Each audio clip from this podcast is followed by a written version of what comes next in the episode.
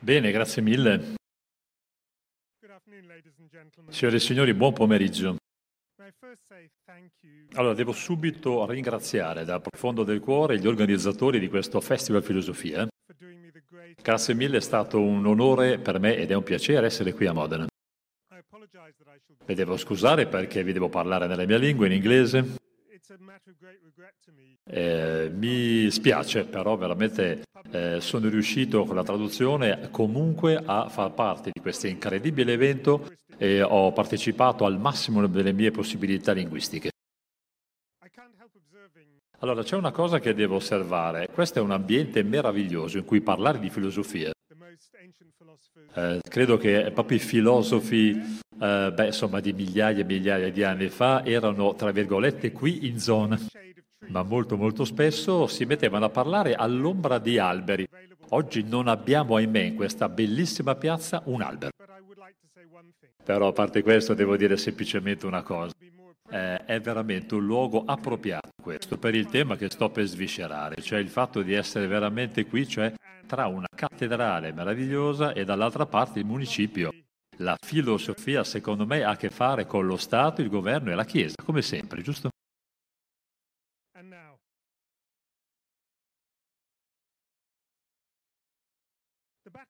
Allora, la battaglia di Colline, forse non la ricordiamo molto, eh, è stato però un eh, massacro veramente brutale, è stata sanguinosa e um, è stata combattuta tra la Prussia e l'Austria.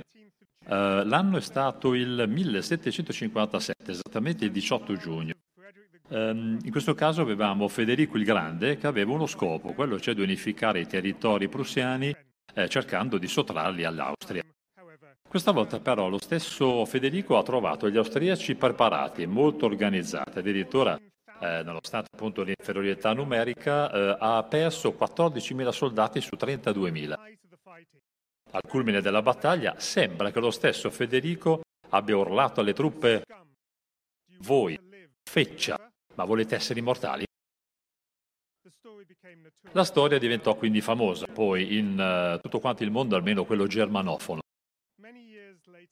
E devo dire che molti anni più tardi è stato Goethe ad affermare di essersi ricordato di questa stessa battaglia quando lesse per la prima volta la traduzione in tedesco, quella lucreziana, del poema di Epicuro De Rerum Nature.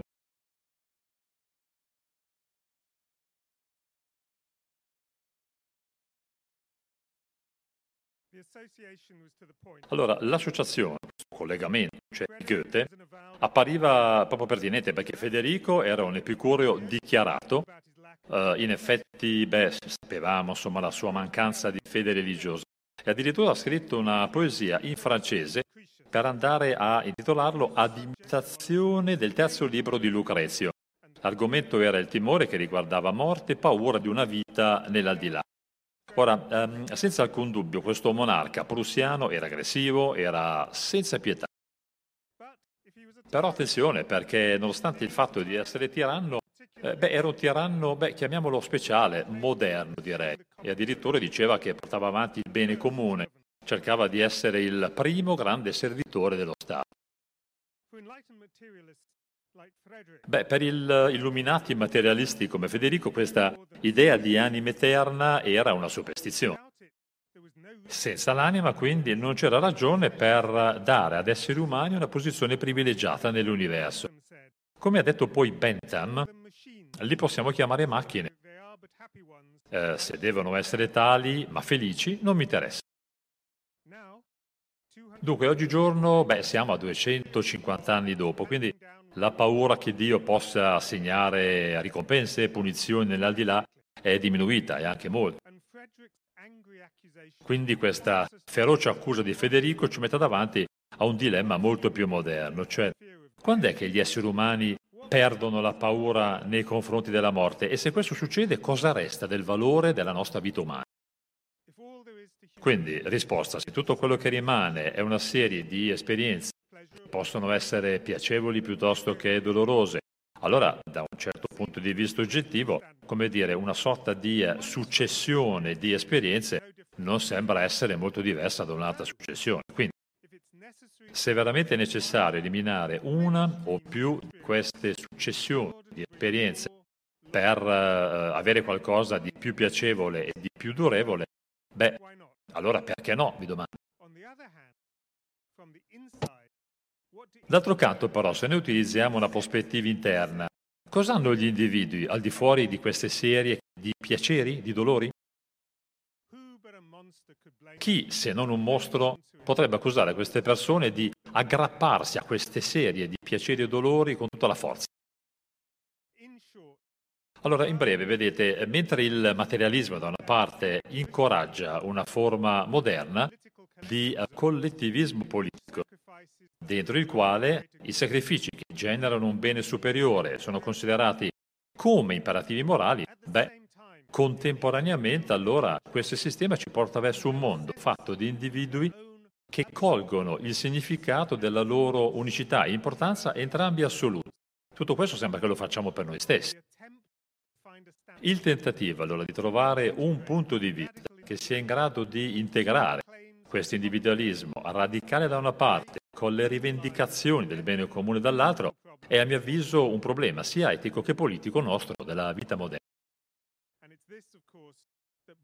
E sempre secondo me è questo che ci porta eh, verso l'idea dei diritti che devono essere percepiti come delle rivendicazioni sostenute da tutti noi esseri umani proprio perché siamo esseri umani. Qual è però il motivo per il quale eh, pensiamo che esistano queste cose strane, bizzarre, che vengono chiamate diritti? E cos'è che ci permette di riconoscere eh, questi diritti in maniera così dettagliati da capire fino a che punto arrivano? Allora, facciamo riferimento al XVIII secolo. Pensate che gli autori della dichiarazione di indipendenza americana avevano precisato una cosa, cioè avevano specificato che i diritti arrivavano, provenivano da Dio. Gli uomini infatti, qui cito, sono dotati da creatori di alcuni diritti che sono inalienabili. I fondatori americani hanno ripreso questo concetto più o meno direttamente da John Locke. Quasi nello stesso momento in Germania era Immanuel Kant che eh, aveva la stessa enfasi, e cioè diceva i diritti degli uomini, e cito anche qui, sono le istituzioni più sacre di Dio. Quindi allo stesso modo l'idea dei diritti antecedenti alla legge eh, dipendono da obblighi religiosi? Lo stesso Jeremy Bentham la pensava sicuramente in questo modo. Allora il diritto, eh, il diritto anche sostanziale, sono figli della legge, cioè dalle leggi reali nascono diritti reali, però da leggi immaginarie, leggi della natura, strane, inventate da poeti, da retorici, addirittura da commercianti di quelli che io chiamo veleni morali, da lì derivano dei diritti eh, immaginari. Bentham appunto faceva riferimento al, al, cristianesimo. In questo caso abbiamo un mix, lo chiamerei bastardo, di mostri e di chimere. Bene, che succede allora quando questi impegni religiosi, questi obblighi non sono più condivisi eh, tra comunità e anche all'interno del allora, una risposta eh, possibile, e di nuovo Richard Rorty ne è stato un grande difensore, ci dice quanto segue, cioè che anche se i diritti non hanno più fondamento nella religione, forse, pensandoci bene, non ne hanno neanche bisogno. Infatti la moralità riguarda i modi attraverso i quali le persone giudicano e rispondono a situazioni. La teoria dei diritti è il nome di un tipo di risposta. Quindi dire di credere nei diritti, tra virgolette, è una forma, come dire, sostantivata. È un sostantivo che esprime un fatto, cioè siamo convinti che ci siano cose che non dovrebbero essere fatte alle persone, anche se cerchiamo di raggiungere un obiettivo. Ora, non è neanche necessario eh, pensare che i diritti siano una cosa spaventosa, un'entità veramente spaventosa. E mm, attribuire infatti i diritti alle persone cosa vuol dire? Sempre secondo le parole di Rorty, è il modo in cui noi facciamo le cose. Ora, c'è una difficoltà eh, veramente eh, notevole con questa posizione che chiamo soggettivista. Infatti, quando degli utilitaristi, che io chiamo aggregatori spietati, cominciano a difendere il loro punto di vista, beh, questo lo giustificano eh, puntando il dito verso il modo attraverso il quale questo li porta a far sì che qualcosa che è evidentemente buono venga perseguito. oppure qualcosa che è negativo come la sofferenza possa essere evitato. Dunque, sempre questo significa un'altra cosa, e cioè quando a questi utilitaristi è chiesto quale tipo di valori eh, sono quelli soggiacenti, cioè sottostando alla loro teoria morale, in quel momento allora c'è una risposta, una risposta immediata e plausibile. Quale giustificazione possiamo dare se non condividiamo quel punto di vista? E poi cosa c'è proprio nell'individuo? Noi sappiamo che la vita dell'individuo altrimenti sarebbe sacrificata per il bene collettivo. Cosa c'è allora che rende sbagliato quel sacrificio? Ad esempio, affermare che lei o lui, uomo o donna, abbia il diritto di non essere ucciso per salvare il prossimo vuol dire dare un nome a questo problema. E mm, abbiamo bisogno anche di una ragione eh, sufficiente, soddisfacente, che, qualcosa che riguarda la vittima e che possa spiegare perché abbia un valore che oltrepassa i calcoli, quelli strumentali, su quello che io chiamo il bene più grande. Bene, vedete, è proprio a questo punto che eh, rientra in gioco un vocabolario religioso. Uh, Rawls, ad esempio, ci parla, pensate, di persone che hanno, e cito, una fondata inviolabilità sulla giustizia, anche se poi francamente non ci spiega di che tipo di inviolabilità si stia parlando. Vedete, proprio per questo motivo il concetto di uh, dignità, secondo me, è chiamato in causa molto spesso. Uh, succede soprattutto all'inizio della redazione di trattati o anche di costituzioni, nei momenti in cui gli avvocati, i legislatori veramente fanno riferimento al loro vocabolario più preciso. Si presuppone infatti che la dignità cosa sia? Sia qualcosa che tutti noi esseri umani abbiamo in comune, che dia quasi fondamento alle rivendicazioni nostre di diritti umani. La prima fase, infatti, della stessa Dichiarazione universale dei diritti dell'uomo ci dice, cito, tutti nasciamo liberi ed uguali in dignità e in diritti. Fate invece riferimento all'articolo 1 della legge fondamentale tedesca. Si dice, e cito, la dignità umana è inviolabile, è quindi dovere di ogni potere statale a rispettare questa legge e proteggerla. Il popolo tedesco quindi riconosce che cosa? Beh, riconosce che questi diritti umani sono non solo inviolabili ma anche non trasferibili, eh, inalienabili, sono il fondamento di ogni comunità di noi uomini, ma anche della pace e perché no della giustizia nel mondo. Domanda, ma il concetto di dignità è davvero utile? Vedete, se la dignità eh, viene visto come una sorta di nucleo, è trascendentale, è dentro di noi, cioè è, è interiore a noi, fin dalla nascita, chissà, forse fin dal concepimento, allora potremmo pensare che una denominazione diversa della dottrina religiosa dell'anima possa essere la stessa cosa. Oggi lo chiameremo rebranding, la stessa cosa ma con un nome diverso.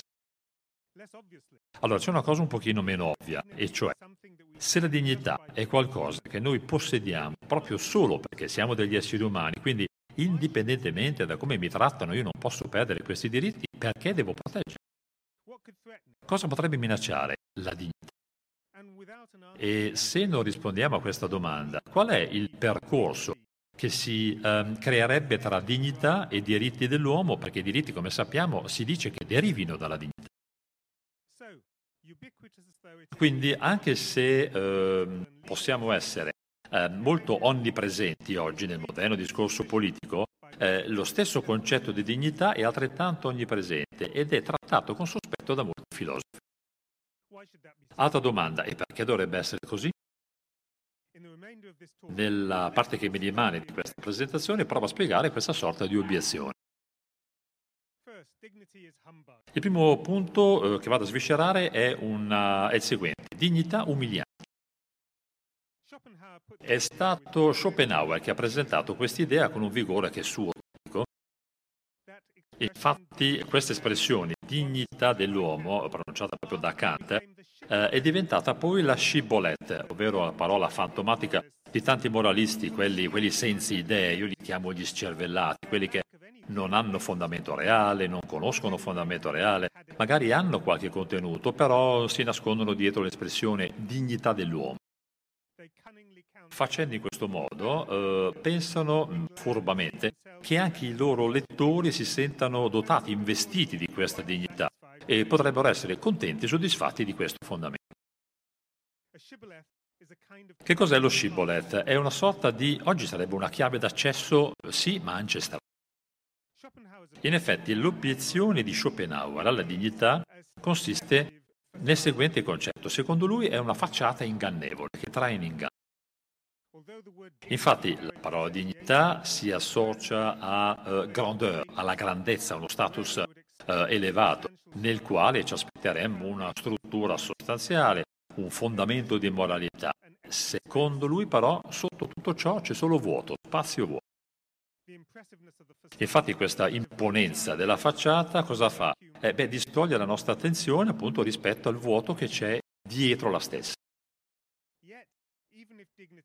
È vero che anche se la dignità fosse una sorta di facciata, sicuramente piena di questi inganni, domanda, sarebbe una buona idea rivelarla, eh, smascherarla? Pensate infatti che l'idea che le illusioni siano essenziali per l'ordine politico attraversa tutta la tradizione occidentale, eh, dai tempi di Platone.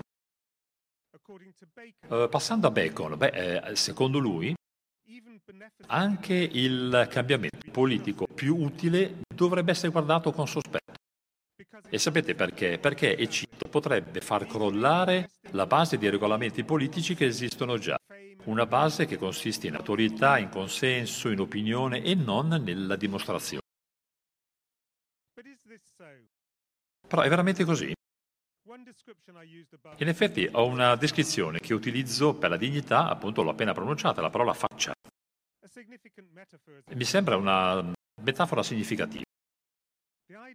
Ora, l'idea appunto che le facciate siano false, siano fuorvianti, ci devino, beh, non mi sembra un'idea che insomma, non è neanche entrata nel discorso eh, fatto prima dell'inizio del XX secolo. Prima non se ne parlava. Poi l'avvento di quello che io chiamo il modernismo architettonico, eh, fate riferimento appunto alla famosa, la conoscete, la casa senza sopracciglia, quella sulla Michaelerplatz a Vienna, e poi anche il suo slogan letteralmente l'ornamento è un crimine. Beh, questo ha modificato l'idea di cui vi ho appena parlato. Infatti sta proprio la forza di questa rivolta modernista contro proprio il concetto di facciata, tra virgolette, amplificato sicuramente dagli accadimenti di quei tempi, cioè dalla Prima Guerra Mondiale. C'è quindi un'immagine, un'immagine di una società che capitalista, che è moderna, che però è nascosta dentro i palazzi, dentro gli edifici. Gli esterni vengono presentati grazie a un vocabolario statico, una sorta di classicismo fatto di nostalgia. Questo è molto molto simile a una guerra, la guerra che io chiamo industrializzata, in cui il massacro di massa era portato avanti assieme a delle cerimonie di imperatori, di uh, vari, come dire, i rituali, insomma i galanti, la corte. Quindi non solamente, capite, l'idea dei filosofi sono degli epistemici, fanno parte dell'elite, nascondono le verità alle classi più basse, alle classi inferiori, questa è arroganza pura. Secondo me in quel momento però sembra anche che si um, illudevano cinicamente le persone, si nascondeva tutto dietro la facciata della dignità, dietro le fosse distruttrici appunto che nascondevano verità.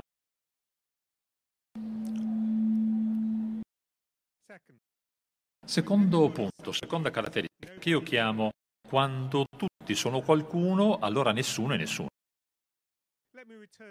Permettetemi di tornare un attimo al suggerimento come dire, condiviso con noi da Schopenhauer. In effetti, domanda, cosa dà al termine dignità questo aspetto impressionante, quasi imponente? Dunque, qualche minuto fa ho utilizzato eh, l'espressione grandeur, quindi la grandezza, lo status elevato. Ho detto, non l'ho fatto a caso. Infatti, se osservate la storia della parola dignità, cosa notiamo? Notiamo che molti dei termini adesso tradotti in inglese, almeno in inglese, ma in tante altre lingue, come dignity, proprio dignità, all'inizio erano associate al rango, alla maestà reale, divina.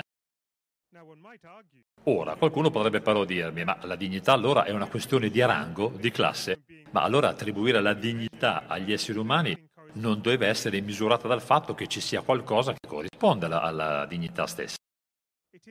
Beh, io credo che si tratti di una rivendicazione, anzi è un'affermazione di status che io chiamo autodecretato. Infatti gli status eh, sociali non sono fatti ricevuti da Dio, ma sono delle convenzioni che noi in società accettiamo.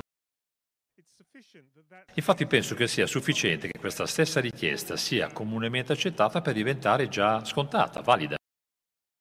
E la stessa dignità, sempre tra virgolette, non deve denotare nulla, non deve indicare niente.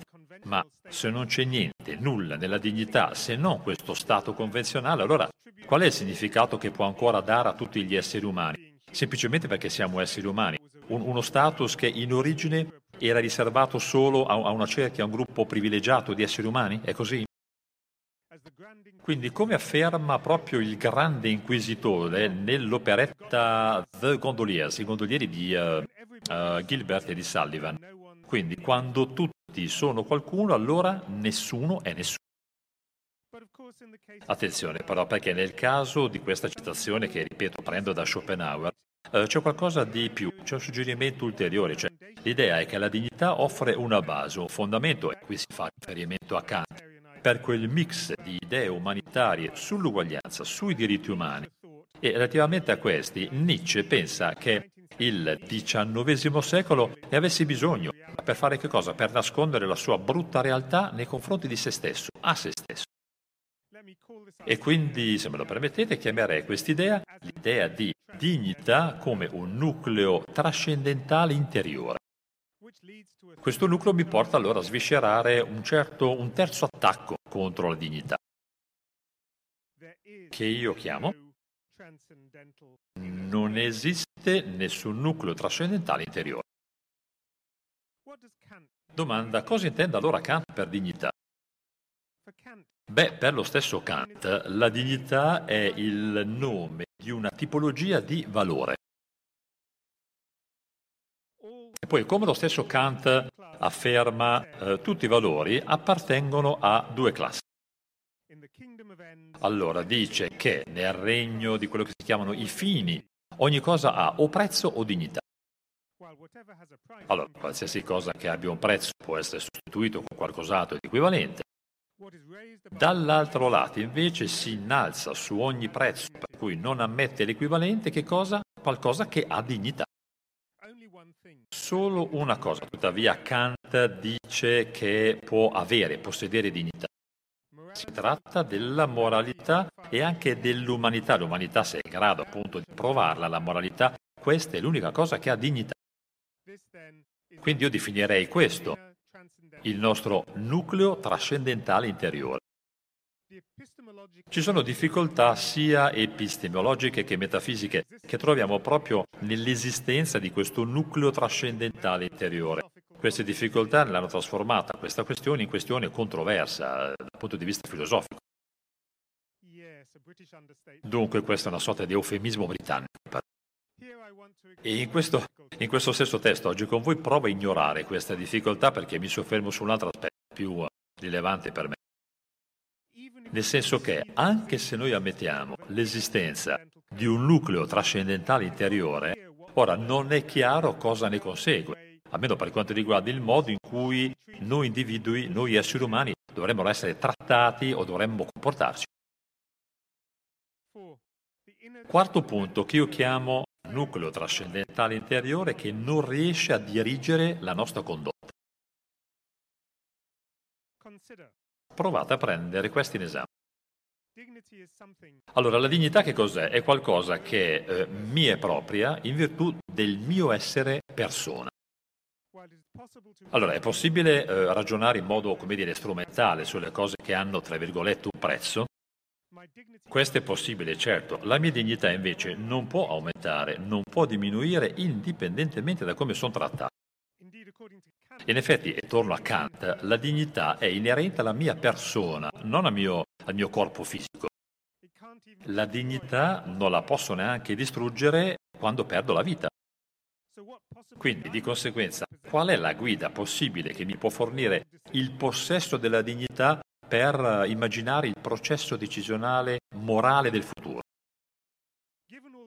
Allora, viste tutte queste difficoltà, viste tutte queste controversie che appunto riguardano Kant, beh, penso sia abbastanza sorprendente il fatto che la dignità sia così importante, prominente nella legge moderna, nel diritto moderno. In effetti, sulla base di questo, potremmo anche sospettare che ci sia qualcos'altro dietro, cioè non solamente la filosofia kantiana, il concetto di dignità. Questo mi porta a un'altra, una quinta, chiamiamola obiezione. Definisco la dignità come un cavallo di Troia per portare avanti attacchi di ispirazione religiosa contro l'uguaglianza. In effetti la storia della dignità, ma anche del cristianesimo occidentale, sono legate. Dunque questo non ci sorprende ovviamente, cioè non ci sorprende perché pensate com'è stata la storia del pensiero sociale occidentale, pensate anche al cristianesimo stesso. Ora c'è una cosa chiara secondo me, cioè tre delle accezioni dei significati storici più importanti che diamo al termine dignità, ovvero, come dicevo prima, status sociale elevato, eh, dignità come status che riguarda gli esseri umani in quanto tali e dignità come forma di discorso, di comportamento tra virgolette dignitoso. Questi tre sistemi li troviamo già in Cicerone. È però vero che da quel momento è fondamentalmente tutto cristianesimo, giusto fino al XVIII secolo. Dunque, uno dei prodotti, delle conseguenze, delle eredità eh, cristiane è stato il fatto di mettere in dubbio proprio la concezione di status di dignità. A volte questo è successo eh, affermando che la dignità, eh, intesa in modo molto terreno, non avesse un valore. Si diceva questo. A volte si diceva altro, e cioè c'è allora una dignità ancora più vera che non è terrena, che è ultraterrena, che è distinta dalla condizione terrena in cui noi viviamo. Torno a Tommaso d'Aquino. Dunque, con d'Aquino c'è un'idea, l'idea di dignità vista come valore intrinseco, cioè tale che qualsiasi cosa in grado di avere un valore intrinseco allora ha dignità.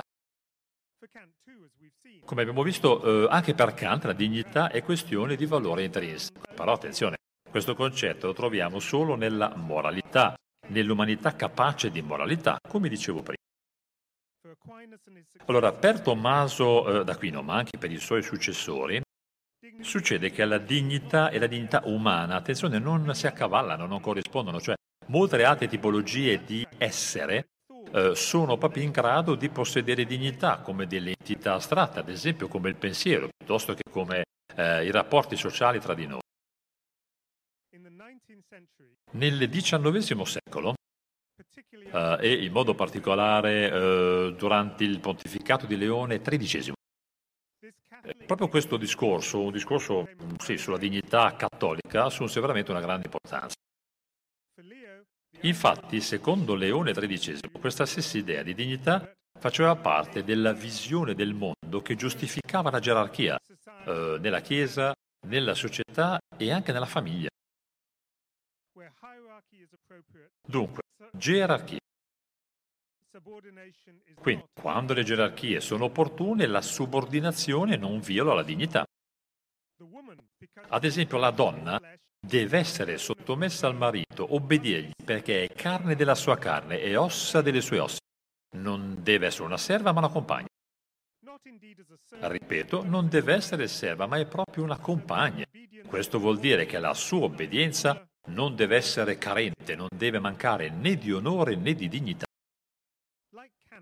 Ora, proprio come Kant, eh, anche la visione cattolica del XIX secolo sosteneva che gli esseri umani avessero dignità nel senso appunto di nucleo trascendentale interiore, che aveva un valore intrinseco. Però attenzione, perché a differenza di Kant, succede che questa caratteristica non era assolutamente una prerogativa unica degli esseri umani eh, presi in esame da soli, considerati da soli, ma risulta eh, essere stata data loro, attribuita loro, proprio per il posto che occupano dentro questa gerarchia, che era non solo ordinata ma anche divina.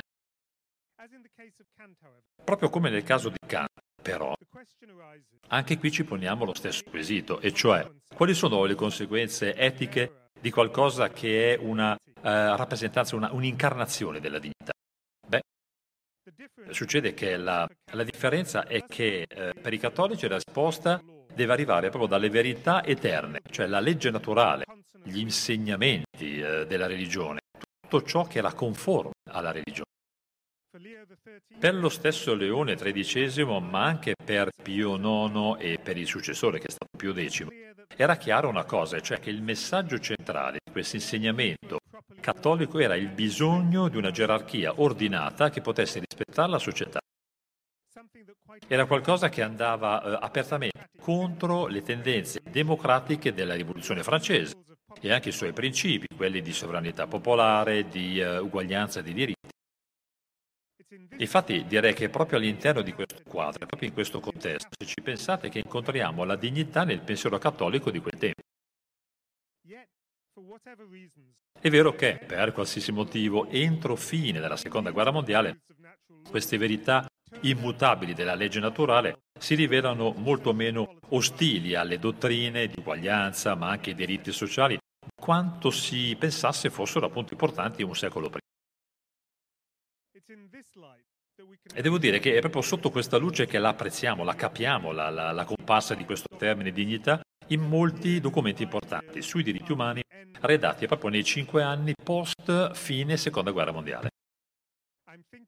Uh, faccio riferimento in questo momento in particolare alla Dichiarazione universale dei diritti umani del 48, ma faccio riferimento anche alla Grundgesetz, la legge fondamentale della Repubblica Federale Tedesca dell'anno dopo del 49. Entrambe, quindi sia Dichiarazione che Grundgesetz, fanno riferimento a dignità, la collegano ai diritti del, dell'uomo. Nel caso operato della Dichiarazione universale si fa addirittura riferimento all'uguaglianza.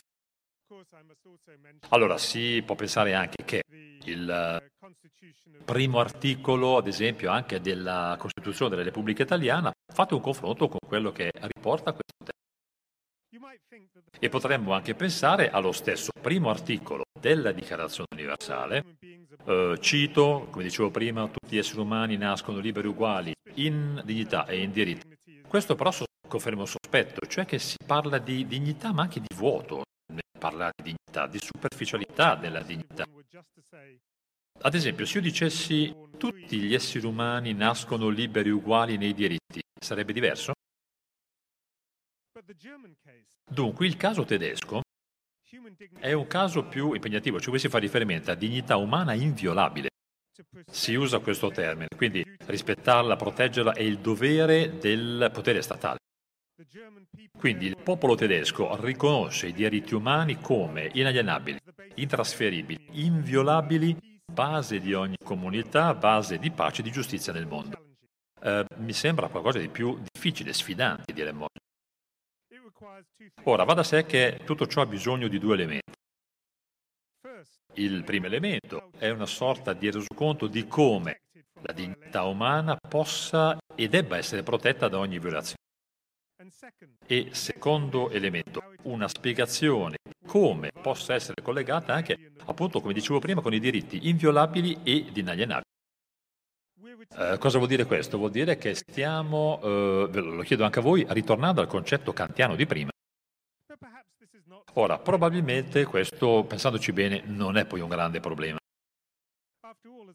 Poi, come ho detto prima, entro fine della seconda guerra mondiale si cominciava ad assistere a che cosa? Un accordo tra da una parte quell'umanesimo democratico liberale, dall'altra parte la Chiesa cattolica, questo sull'uguaglianza sociale, sui diritti.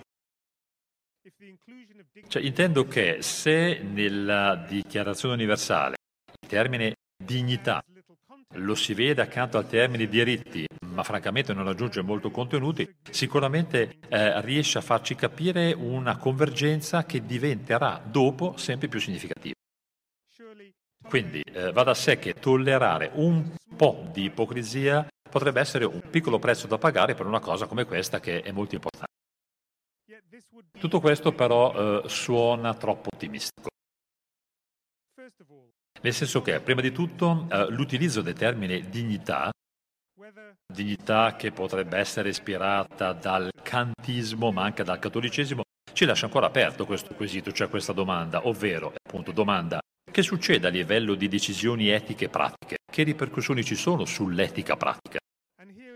Ora capite bene che c'è una cosa chiara in questo momento, cioè c'è accordo ma francamente anche scontro, disaccordo tra il, l'umanesimo democratico liberale da una parte e appunto il cattolicesimo dall'altra parte. Questo vuol dire che, allora, mentre i cattolici del dopoguerra, sicuramente con qualche eh, eccezione, allora, questi cattolici sono stati educati a, a incoraggiare, a promuovere i principi della democrazia e anche dell'uguaglianza dei diritti, dall'altra parte succede che le differenze tra cattolicesimo ed umanesimo eh, liberale sulle questioni come bioetica sono sicuramente chiare. Questo mi porta a una sesta obiezione nei confronti della dignità. e definire questo sesto punto dignità come attacco all'autonomia. È stato nel 2003 che la professoressa Ruth Macklin ha pubblicato un articolo sul BMJ, che è il British Medical Journal. Il titolo era, e cito, La dignità è un concetto inutile, significa solo rispetto per le persone rispetto per la loro autonomia. Ora, secondo appunto la stessa Ruth Macklin, la dignità non ha un ruolo positivo da ricoprire nel senso che gli appelli alla dignità sono delle affermazioni, forse delle riaffermazioni poco chiare, molto vaghe, di nozioni che invece erano più precise, addirittura a volte sono solo degli slogan che non hanno nulla a che fare con la comprensione di questo argomento. La stessa Macklin eh, rimuove questo concetto di dignità. Questo è stato imitato da molti altri autori. Eh, in particolare cito un linguista e psicologo famoso, il nome è Steven Pinker. Allora, Pinker ha redatto un articolo che si chiama letteralmente La stupidità della dignità, fa da eco proprio alla stessa accusa pronunciata dalla professoressa Mettler. Per quanto riguarda Pinker, eh, pensava che l'autonomia potesse essere, potesse essere intesa proprio come una sorta di, oggi lo chiameremo assenso informato, ed è tutto ciò di cui la bioetica oggi ha bisogno. Ora, da questa prospettiva la dignità sembra essere quasi una ridondanza eh, io la definirei una sorta di, di vetrina eh, per un'idea molto più importante. E quindi mi domando, la dignità veramente è un modo più elaborato per dire autonomia, allora? Ora, questa domanda è resa ancora più complicata dalla presenza sullo sfondo appunto del nostro Kant. Infatti succede che da una parte Kant crea un collegamento chiaro, esplicito tra dignità ed autonomia. E provo a citare, autonomia è il fondamento della dignità della natura umana. Eh, dall'altro punto di vista, però, lo stesso Kant vieta eh, tante diverse azioni a cui gli esseri umani potrebbero dare invece il proprio, chiamiamolo senso, oggi consenso informato. E la spiegazione, ovviamente, è quello che intende Kant per eh, suicidio. La spiegazione stessa è un concetto che riguarda l'autonomia, nel senso che Macklin e Pinkler fanno riferimento ad autonomia in un senso diverso rispetto a Kant. Ora, c'è un'interpretazione ancora più ovvia, più intuitiva. Secondo questa interpretazione, autonomia vuol dire il sé, nel senso eh, il sé che è sovrano, è legge nei confronti di se stesso. E quindi l'idea che essere autonomi significhi essere in grado di fare le cose come le scegliamo, beh, questa è proprio l'idea che troviamo adesso al centro dell'autonomia, del concetto moderno di autonomia. È però vero che quest'ultimo concetto non è certo un'idea di Kant. Infatti la cosiddetta legge autoimposta, quella sì che è kantiana, e questa governa gli esseri umani, è legge perché? Perché è libera e scevra da qualsiasi associazione con le scelte che sono arbitrarie prese da individui. Allora è una scelta, e anzi mi domando, è veramente una scelta del nostro io, quello superiore, quello interiore, quello numenico. Ed è per questo, vedete, che il suicidio, quindi l'incapacità di sviluppare potenzialità, non so, l'attività sessuale extramatrimoniale, sono tutte violazioni dei nostri doveri nei confronti di noi stessi. E per Kant segue quanto sto per dire. Kant diceva allora che eh, appunto tutto questo concetto di idea moderna di autonomia si basa sulla scelta dell'individuo. Attenzione, questa non deve negare l'esistenza di doveri nei confronti di noi stessi. Uh, c'è una cosa però che nega, nega il diritto dello Stato di uh, prevalere uh, sulle scelte fatte in modo individuale proprio in nome di questi, tra virgolette, doveri. Allora, um, quindi, questo concetto molto amico del termine autonomia, quindi questo concetto è veramente la base della dignità? Sicuramente non è l'unico concetto che troviamo nel quadro giurisprudenziale moderno. Ora, l'esempio più eh, chiaro potrebbe essere il caso di Emmanuel Wackenheim.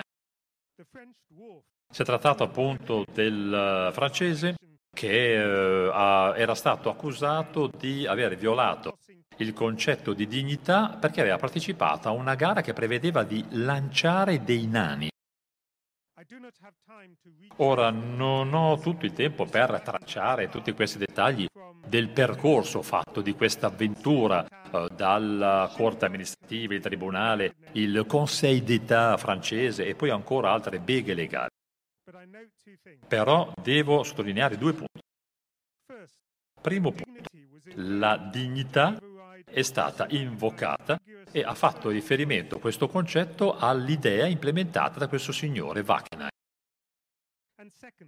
Secondo punto, allora la presenza di questa stessa dignità era in posizione centrale proprio nel preambolo di un patto internazionale, quello che poi ha portato a redigere eh, documentazione e anche legislazione sui diritti. Addirittura qui c'era un divieto, c'era proprio il divieto di lanciare dei nani. Ma allora chi aveva ragione? Quale peso dare a queste azioni? Ebbene, sembra um, ci sia qualcosa di molto chiaro, e cioè per andare a proteggere l'autonomia individuale, la dignità in questo caso è stata utilizzata dai tribunali francesi per uh, arrivare a uno schema che è quello seguente. Oh, lo schema prevede quattro punti. Il primo, il lancio del nano non è dignitoso. Conseguenza, lanciare nani viola la dignità di chi partecipa a questo strano gioco. La dignità è inviolabile, punto 3.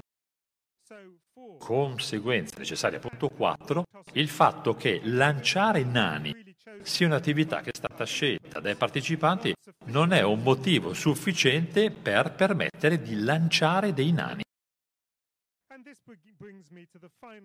Questo mi porta all'obiezione finale alla dignità, il settimo punto che prendo in esame oggi con voi. La dignità è utilizzata dai tribunali come se fosse un passaporto, una sorta di eh, lascia passare per contrariare decisioni prese da tribunali. In effetti i paesi democratici, che in effetti hanno quella che si chiama revisione della legislazione, cosa che viene fatta ogni tanto, sono paesi che adesso si trovano davanti a delle difficoltà che io chiamo contromaggioritarie. Allora, eh, grazie a questo diritto, l'obiezione deve essere accolta, almeno così si dice nell'argomentazione classica, perché i tribunali possono rappresentare propri mezzi eh, attraverso i quali i diritti delle persone sono tutelati. In effetti, se questa obiezione appunto deve essere accolta, appunto i tribunali stessi rappresentano quello che ci permette di essere rappresentati. I nostri diritti infatti possono essere protetti contro quello che io chiamo eh, i tiranni della maggioranza.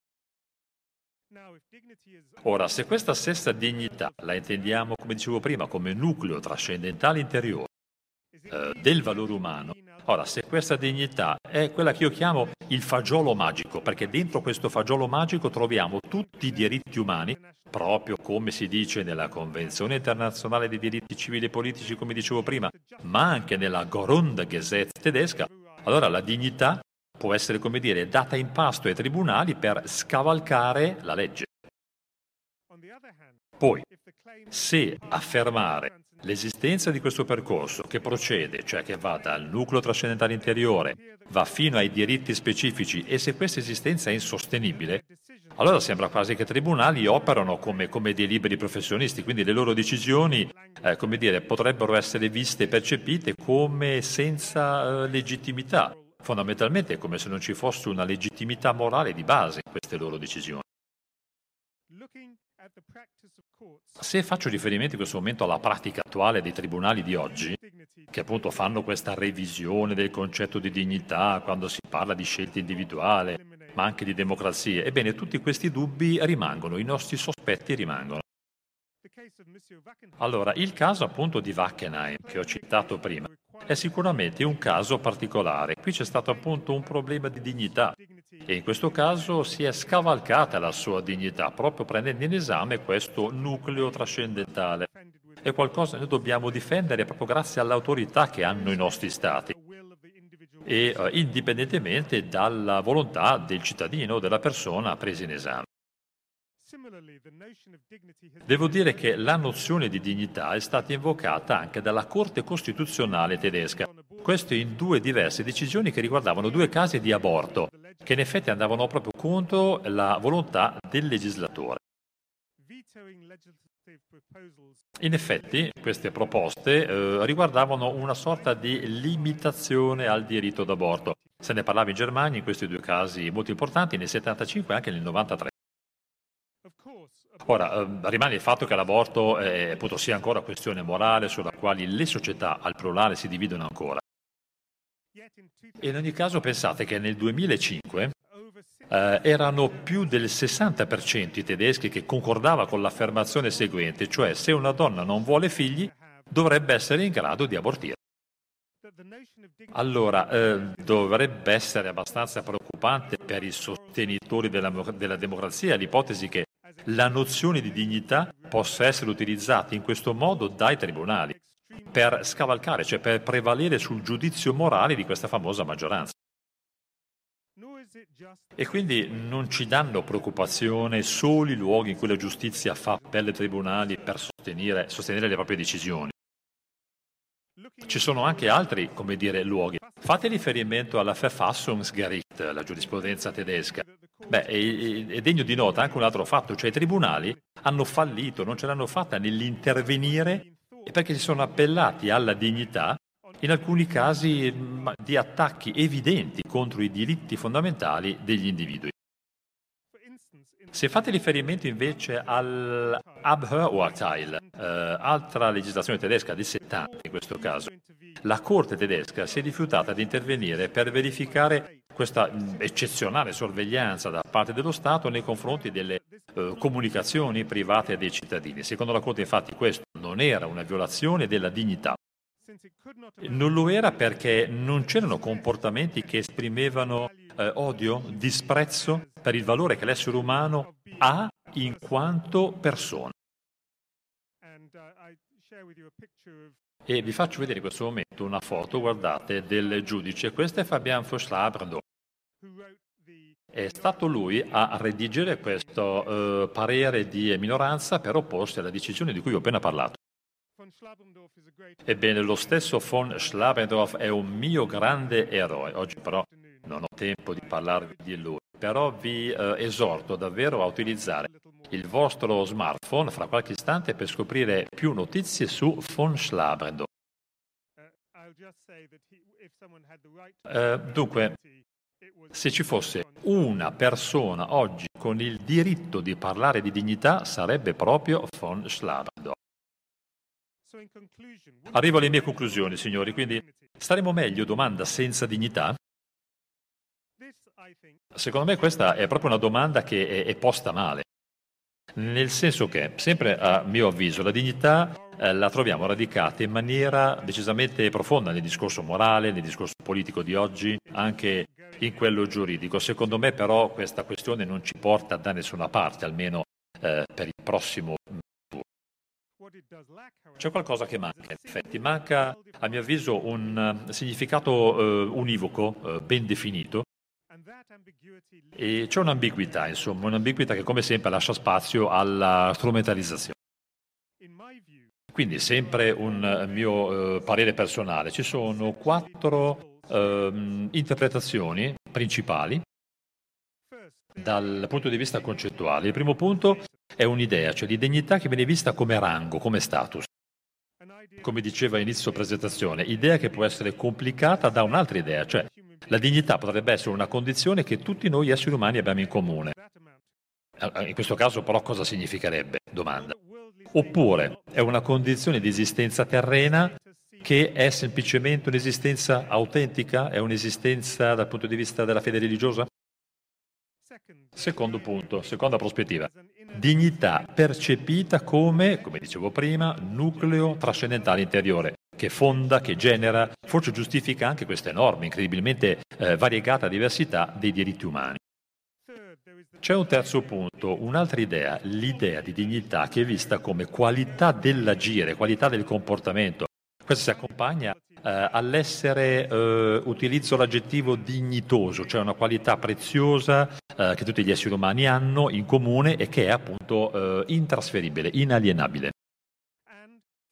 C'è poi un quarto e ultimo punto, una quarta idea, idea che gli esseri umani debbano essere appunto trattati con dignità.